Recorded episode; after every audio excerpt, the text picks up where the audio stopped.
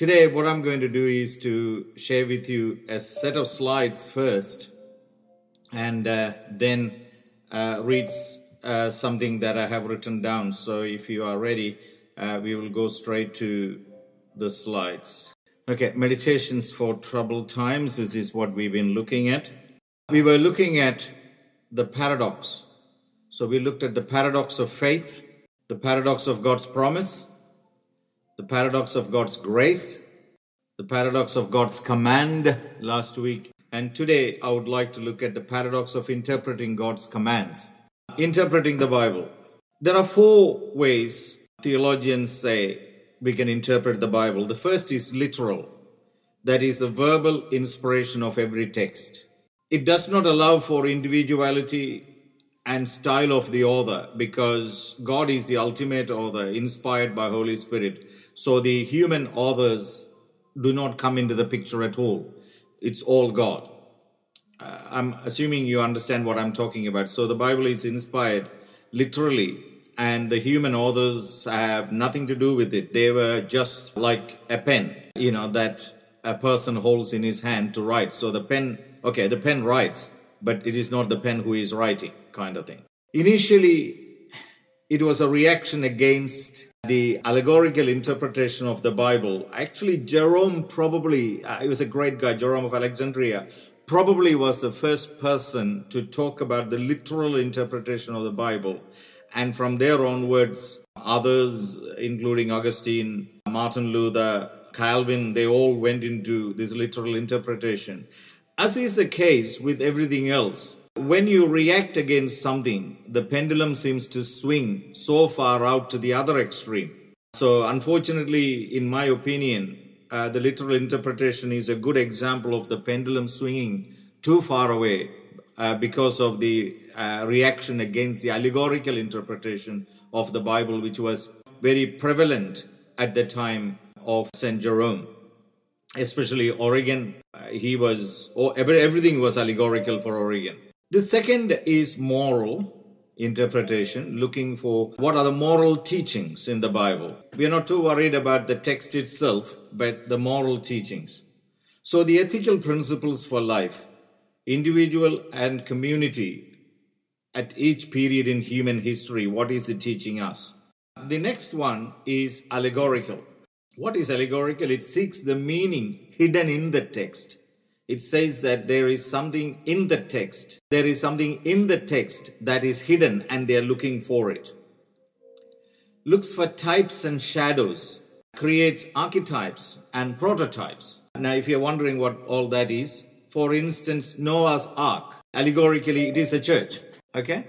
So, the Noah's Ark is the church uh, of the New Testament or uh, the Levites' concubines' rape and murder, which we've been studying in Alive 1, week 4, is allegorical. It is not about a woman being abused. It is about the sacrifice of Jesus. This woman is a type, Jesus, type of Jesus, sort of thing. The fourth is mystical. I suppose uh, the Jewish Kabbalah, I don't know if you heard of it. There's a sect or a group in the Jewish community called uh, Kabbalah. They are a, probably a classic example for the mystical understanding, the mystical union. Also, some aspects of veneration of Mary, the mother of Jesus, might come into that as well.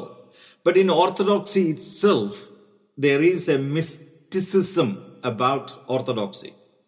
Now, mystical should not be confused with something else. And that something else to me is the fourth one mystery. So, mystical is not mystery. So, what is mystery? For example, then they gathered around him and asked him, Lord, are you at this time going to restore the kingdom to Israel? We see this in Acts chapter 1. And Jesus' response is very simple. Jesus said, It is not for you to know times and seasons that the Father has fixed by his own authority. In other words, some things are going to be a mystery. You don't need to worry about it. You just focus on what you need to do and what I have instructed you. You may remember, uh, I think it was Peter asked about the sons of Zebedee. What is going to happen to them? Jesus said, mind your own business.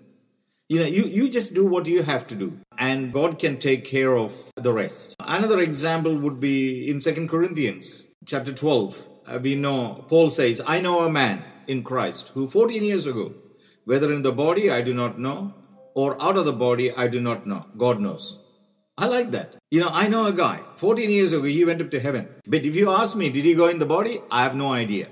I mean, this is Paul speaking about his own experience. Out of the body? No idea, man.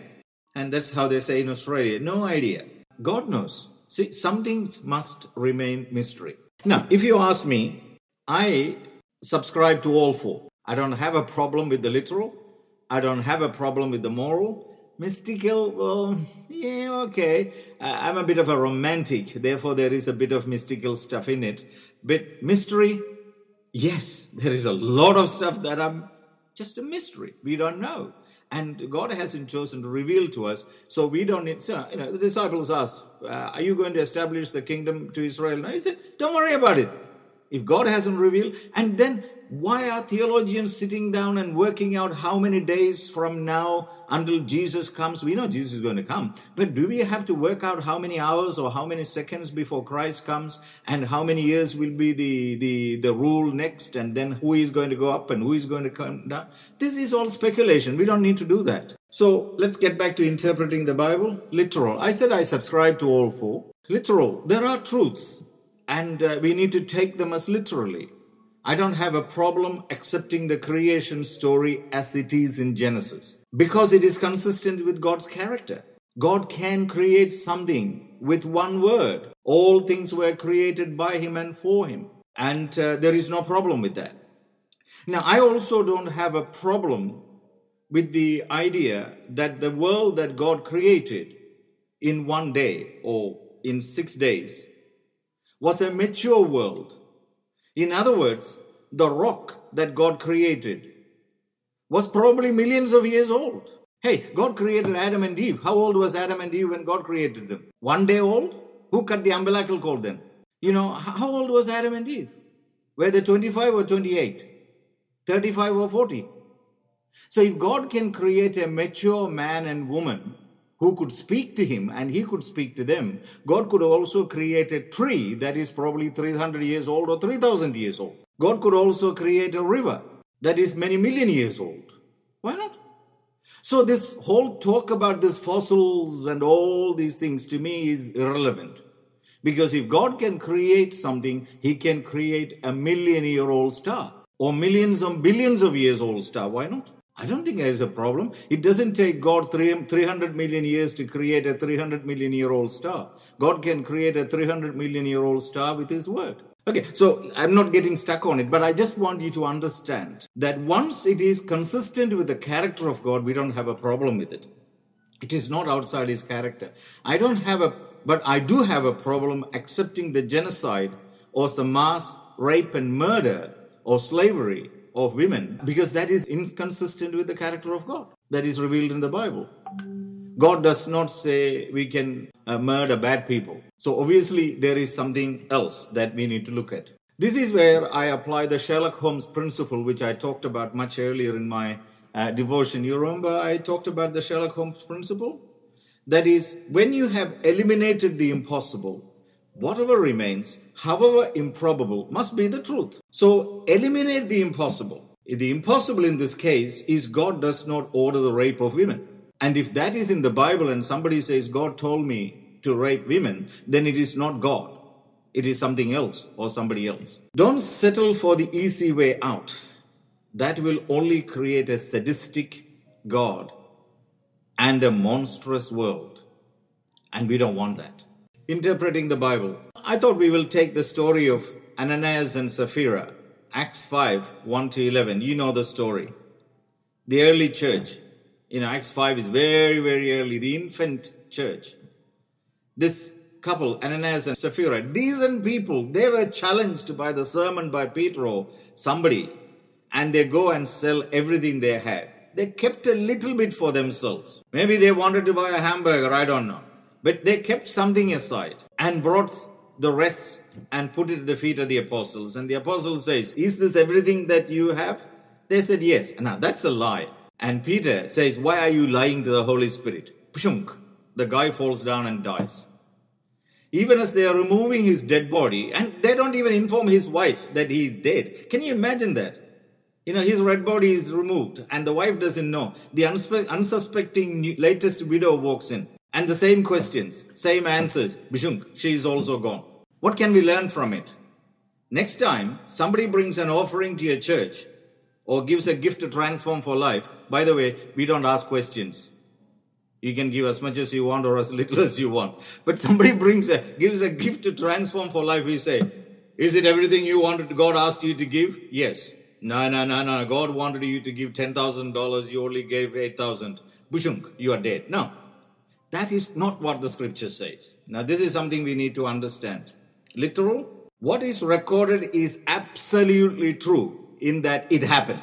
I don't have a problem with it. It happened. I'm not saying it is a lie. It happened. Does it mean that that is what God wanted to happen? This is a question we need to ask. Did God want this to happen? So we need to interpret it morally. You remember I said I believe in all four. Luke 9:54 is a good example. When the disciples James and John saw this, this is when Jesus and his disciples were passing through Samaria, and the Samaritans didn't want to receive them or give them any food or accommodation or anything. And they said, No, you can't. So James and John said, Lord, do you want us to call fire down from heaven and destroy them? And in some versions it says, just like Elijah did. So they had a precedence.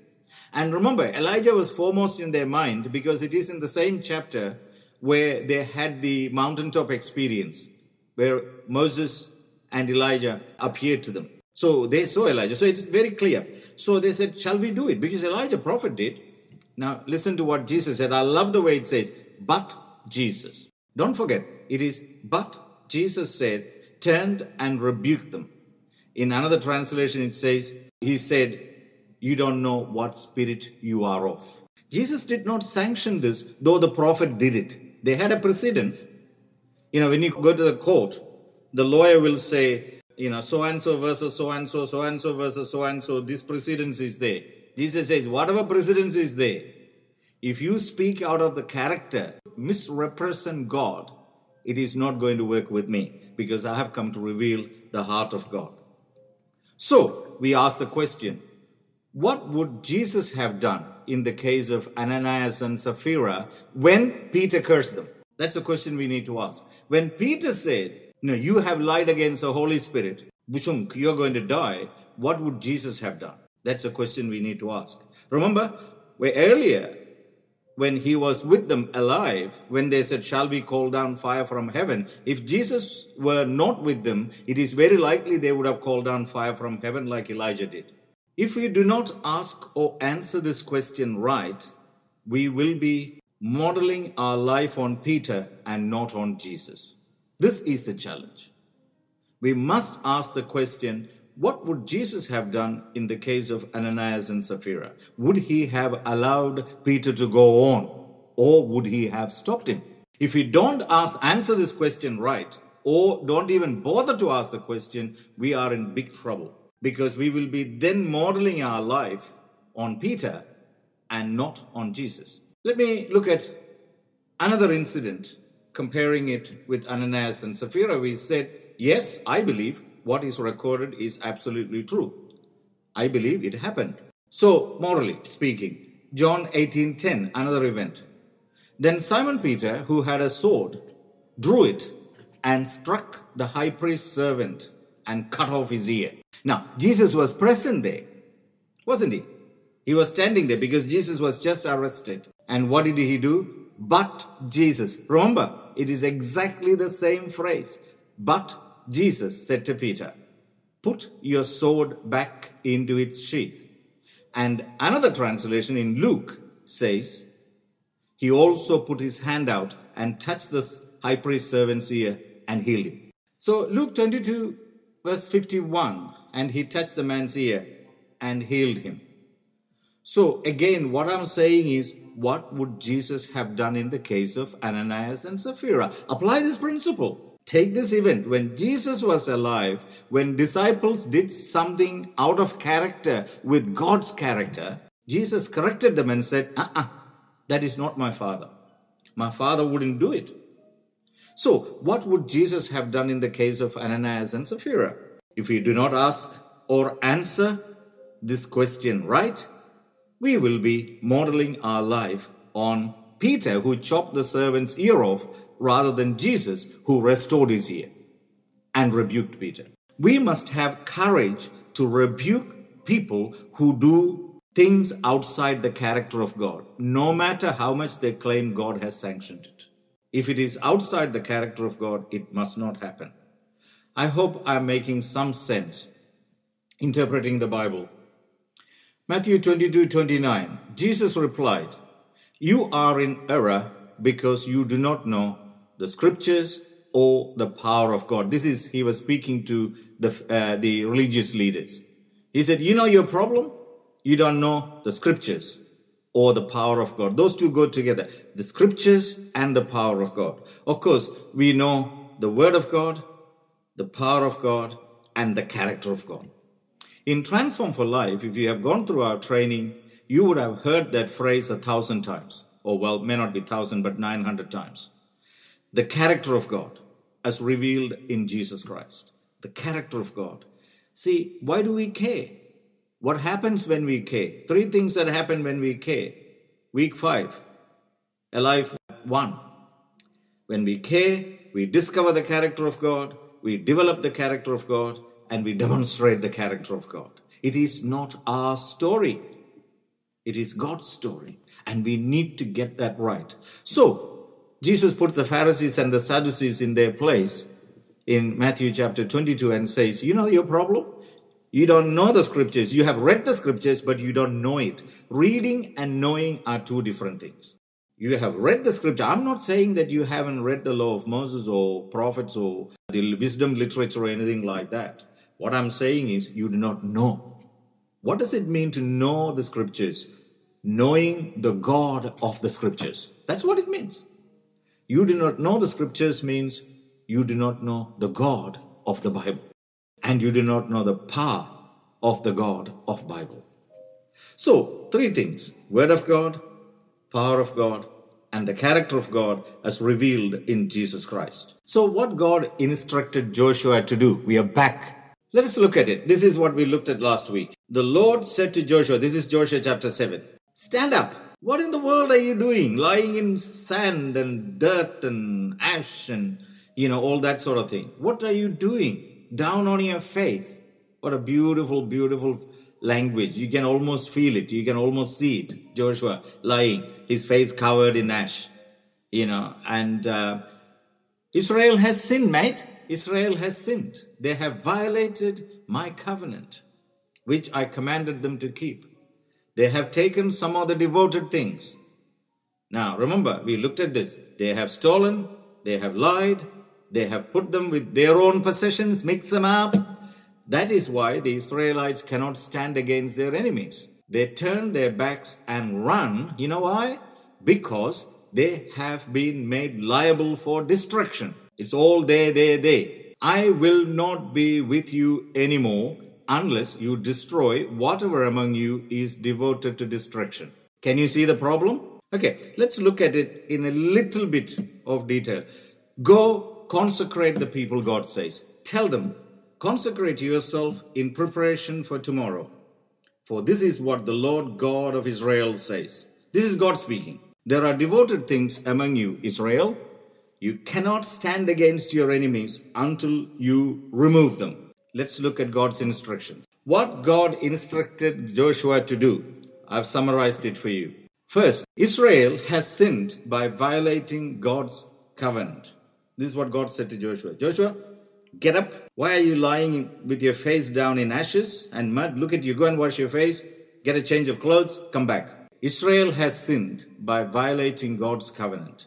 Second, they are liable for destruction. They are doomed. If I don't kill them, somebody else will. I will not be with you anymore unless you destroy whatever among you is devoted to destruction. Fourth, go consecrate the people. Remember, the captain of the Lord's army appeared just before the big launch and said, Joshua, you are standing on holy ground. It's exactly the same thing God says. Go consecrate the people. You cannot stand against your enemies until you remove the consecrated things which got mixed up or which deliberately got mixed up with your stuff. You have been stealing. You've been hiding. You've been lying. So those things must go. So what did Joshua say to the people? Aha, this is where the problem comes. Let's see what Joshua said to the people. The following are Joshua's words, not God's instruction. We need to be very careful. This is chapter 7, verse 14. In the morning, Joshua says to the people in the morning, present yourself tribe by tribe. Did God say this? The tribe the Lord chooses shall come forward. Did God say this? Clan by clan. The clan the Lord chooses shall come forward family by family. Did God say that?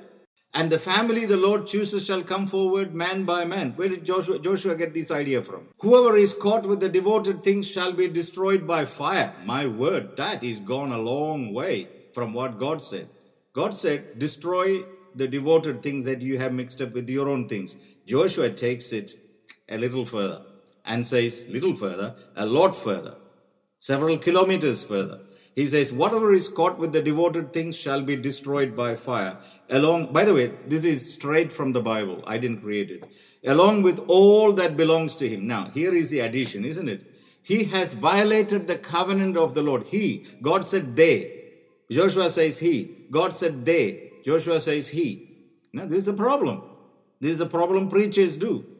And this is why Jesus told the Pharisees, You do not know the scriptures. You think you have read the Bible, but you do not know it because you are making God's word convenient for you. I call it theology of convenience. And we have lots of theologies of convenience. He has violated the covenant of the Lord. Lord has done an outrageous thing in Israel. God has done an outrageous thing in Israel. Hello? God said, You have done an outrageous thing because you disobeyed me. You have stolen. You have lied. And Joshua says, God has done an outrageous thing in Israel. I don't know what outrageous means in this context. Must be something very nice. So, who is speaking here? Not God. These are the words of Joshua. Let's keep going. I think I have summarized Joshua's words. So what did Joshua do? Joshua separated people tribe by tribe. God said Israel has sinned. And he separated the tribe of Judah. How?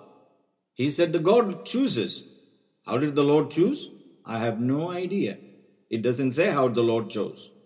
Uh, most likely he cast lots. I'm assuming, I don't know. The scripture doesn't say how the Lord picked. Did he say, any, any more, you in? I don't know. Did he point some sticks, you know, like they do no idea. Some scholars say it was Urim and Thummim, but nobody knows what Urim and Thummim is, or Thummim, or whatever it is. Does anyone know what was those things in uh, in the high priest breastplate? You know that he kept Urim and Thummim. I don't know. He extracted a confession from Achan. God did not say go and find out who committed sin. God said go and get rid of that thing. When God had declared the whole nation guilty, why compel one man to confess? Joshua and the rest of Israel brought out the evidence of crime and spread them out before the Lord. Joshua conducted a mock trial, accused Achan for their defeat. He said, We have lost because of you. God said, You lost because you have sinned, every one of you. Condemned him and handed him over to the mob. Joshua and the mob stoned Achan, his wife, children, and all that belonged to him. And then they burned them and heaped up large piles of rocks. This is what Joshua did. Now, can you see? We saw what God wanted him to do, and this is what Joshua did. Let us again look at what God told Joshua. He said, Israel has sinned, and God said that in six different ways. In case Joshua did not get the message the first time. I mean, I think we read that. They must consecrate themselves. They must destroy whatever among you is devoted for destruction. God said that twice. Joshua cannot say he did not hear it right. How did you get this wrong, Joshua? I ask myself. This is what happens when we become solution focused instead of remaining obedient to God. This is what happens when we follow footprint mindset instead of walking with God, that is footstep mindset. Remember, God does not leave footprints. He demands that we walk with Him where He is walking right now, not once upon a time with someone else. We looked at this, the paradox of faith. God can bring the walls of Jericho down, and at the same time, God can also save the family of Rahab and herself on the same wall. This is what footstep mindset is. Rahab and her family must believe that God will save her on the crumbling wall. When everything else crumbles around us, the promise of God will still be standing. Number three, this is where Joshua went wrong. This is what happens when we focus on the destination at the expense of the experience of the journey. It is important to know where you are going, but there is something more important, and that is who you are walking with. The one we walk with, his character is so important. Listen to what God said to Joshua. Joshua 7:12. I will not be with you anymore unless you destroy whatever among you is devoted to destruction. When we become preoccupied with solution, footprints, and destination, we only hear what we desperately want to hear. We don't hear the whole truth. We hear bits and pieces of the truth. You cannot stand against your enemies until you remove them. Those are the things that you have mixed up. The disobedience. Now, there are leaders and leaders. When Joshua heard that what God said, he began to panic. No supernatural support. You know what God said? I will not go with you. This is what God said. So Joshua said, What? No supernatural support. We are dead meat. If we can't stand against our enemies, then we can't conquer the land. And then we will be destitute. Another 40 years of wandering. You know, poor Joshua just panicked. Now, if you're worrying about it, in a minute, I'll make it clear for you. No, uh, give me three minutes. I'll make it clear for you. You will understand it better. So Joshua decided to take a shortcut. Lord, you wanted me to destroy the things devoted for destruction. Well, I'm going to do better than that. I will sacrifice an entire family to make you happy. We got to win this battle, of course, uh, for your glory. This is what Joshua's thinking is. This is not what God asked or wanted. So you say, why did God not stop him? For the same reason, he did not stop Cain from killing his brother, or Joseph's brothers from selling him off as a slave, or Adam from disobeying. Besides Joshua and Cain, there are other clever people mentioned in the Bible, and clever in italics, by the way. Judges 11 29 to 31. Then the Spirit of the Lord came on Jephthah, one of the judges. He crossed Gilead, and Manasseh passed through Mizpah of Gilead. And from there, don't worry about all that. I just thought I'll put it in so you don't think that I've taken a little bit out of the Bible. And from there, he advanced against the Ammonites. And Jephthah made a vow to the Lord If you give the Ammonites into my hands, whatever comes out of the door of my house to meet me when I return in triumph from the Ammonites will be the Lord's, and I will sacrifice it as a burnt offering. Now, let me ask you, what did he expect to come out of his house? A monkey? A cat? A dog? Or his daughter? Or his wife? Well, the cat and the monkey or the dog wouldn't know that he has won a battle, but it is very likely his wife and his daughter would know. Why do you make decisions like this? Why do we make offerings like this? We are trying to be heroes. That's what it is. It is heroism, not. See, if, again, I ask you, we ask the question if Jesus were there, would he have sanctioned something like this? He would have said, Jephthah, you do not know the word of God or the power of God or the character of God. Stop it. He would have stopped. This is why we need godly people. Now, you may remember, I talked about three institutions in the Old Testament and in the church priests, prophets, and kings. Or which I should say, priests, kings, and prophets. And out of this, the prophets were instituted to keep the priests and the kings in balance. They were the checks and balance of these people. And we see this. And the prophets were the voice of God, who brought, whenever the king or the priest erred, the prophet brought them in line. And when they did not listen to the prophet, of course, there were false prophets as well, and as we have today. Okay, let me keep going. And Jephthah made a vow. He had the spirit of the Lord. That's what it says. Why couldn't he go and do what God wanted him to do? He wanted histrionics. He wanted a drum roll. He wanted the drama. He just didn't want the action. He wanted the drama, create a drama. He wanted to, you know, I mean, this is ultimate. He wanted to make God's story his story. When Jephthah returned to his house in Mizpah, who should come out? This is verse 34, Judges 11. And this is what the scripture says Who should come out to meet him but his daughter, dancing to the sound of timbrels? No monkey, no donkey, no cat, his daughter. She was an only child. Except for her, he had neither son nor daughter. When he saw her, he tore his clothes and cried, Oh no, my daughter, you have brought me down, and I am devastated.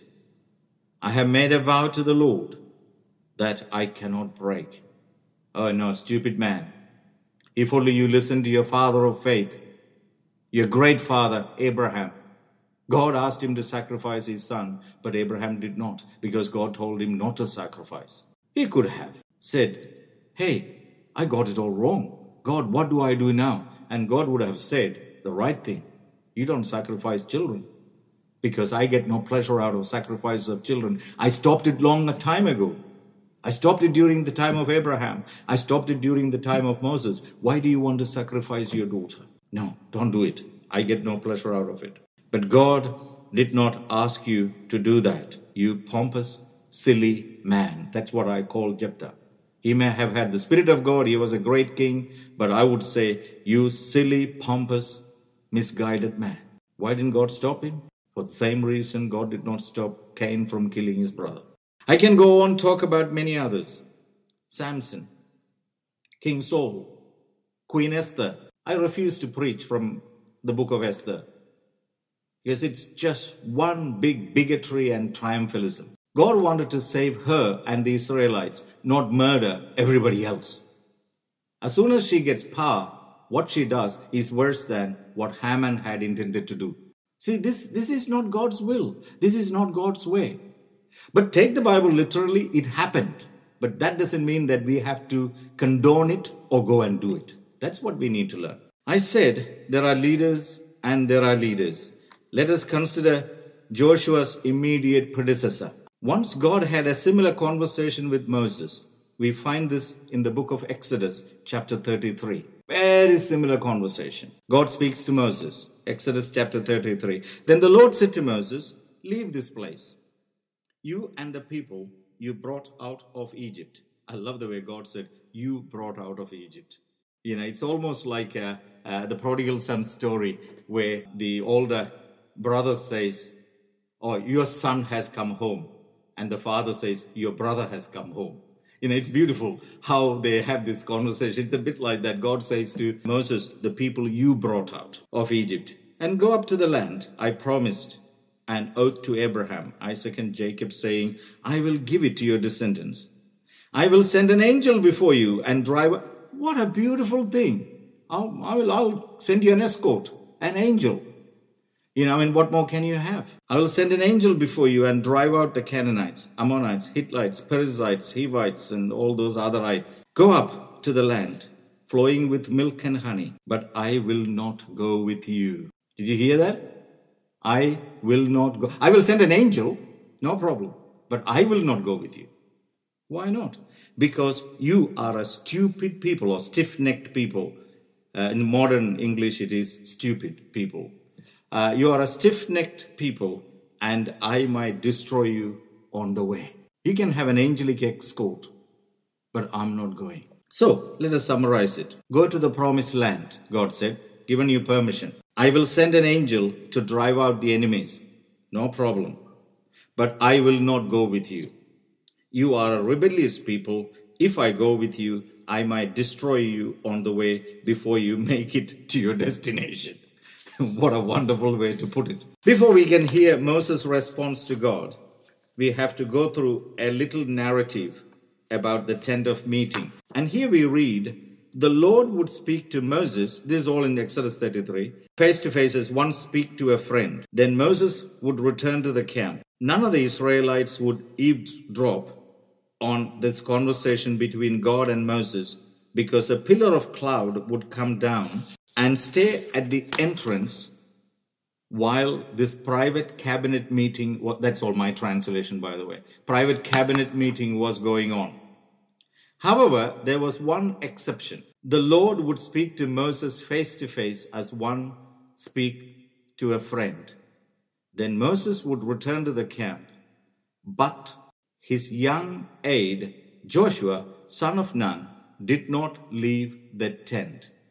There was one person overhearing all this conversation. Hello. Who was it? Just one person was privy to this entire cabinet meeting, God and Moses meeting. Joshua never opened his mouth, but he never closed his ears, and he heard the entire conversation every time they met. God saying to Moses, You want to go to the promised land? I will send you. Go. I will send an angel. But I'm not going with you. But if I go, I will destroy you people because you are a disobedient people. One man, just one man, was allowed to listen in on this conversation. He was the silent cabinet secretary who took notes at these meetings. He knew everything Moses knew.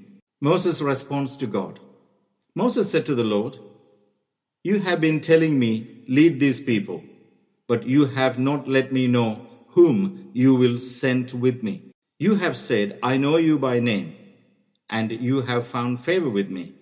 If you are pleased with me, teach me your ways, so I may know you and continue to find favor with you. Remember that this nation is your people. God said, You and your people you brought out of Egypt. Moses says, no, let's get this right. These are your people. Moses says to God, in summarizing, Give me an assistant, teach me your ways so that I may know you, teach me your ways so that I may continue to do what pleases you. And God said, You and your people you brought out of Egypt. Moses said, Remember that this nation is your people. God's response to Moses The Lord replied, My presence will go with you, and I will give you rest. In the earlier conversation, he said, I'm not going. Here, God says, I will go with you. Moses goes a step further. Then Moses said to him, If your presence does not go with us, do not send us up from here. How will anyone know that you are pleased with me and with your people unless you go with us? What else will distinguish me and your people from all the other people on the face of the earth? If you are not coming with us, we are not going anywhere. That was Moses' resolution. But in Joshua chapter 7, Joshua says getting to the promised land is more important than anything else. So he tries to make God happy. Moses is almost pleading with God don't do it.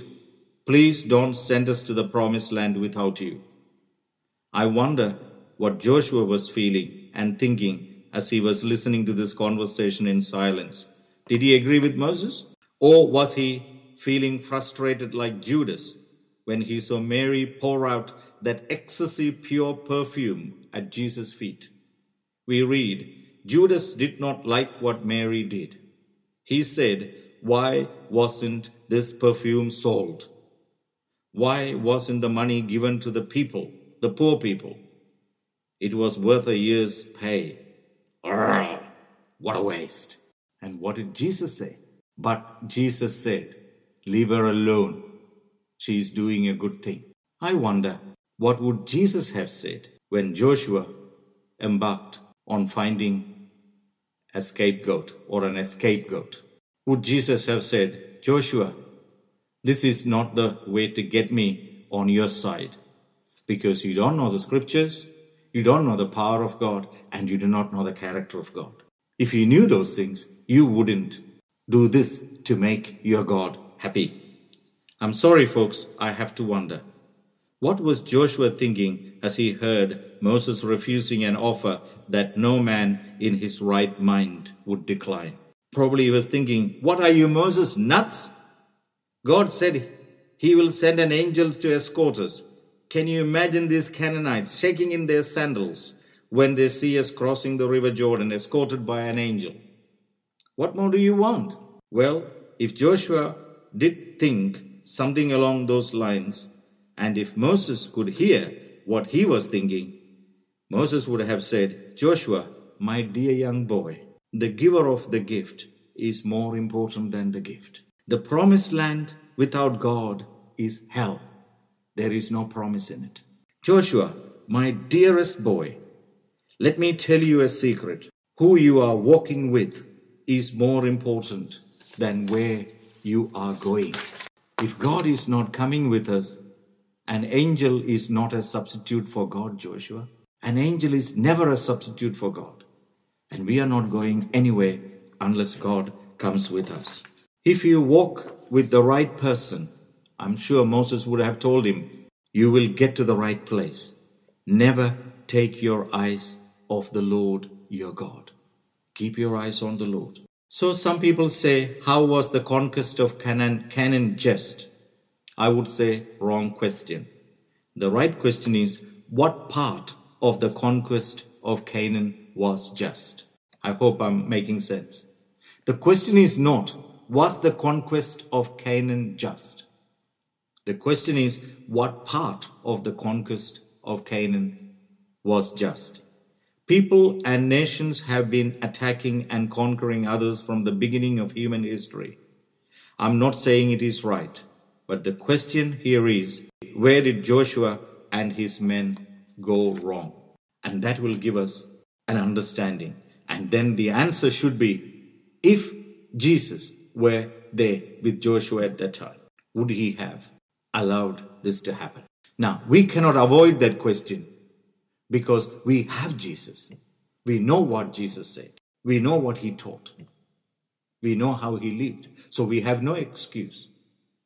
We have to put Joshua on the dock and say, Joshua, you wanted to go into the promised land, but you didn't think much about whether God was coming with you or not, whether your actions are justified or not. Whereas Moses, his predecessor, said, If you are not coming with us, we are not going anywhere. The promised land is nothing without you. All the blessings of this world is nothing without the character of God. What makes us different? We have the character of God. If we don't have the character of God, what shall it profit a man if he gain the whole world? The whole world, Jesus said, and lost the plot, the real purpose in life, the real meaning in life. What is heaven without God? Thank you very much. Go in peace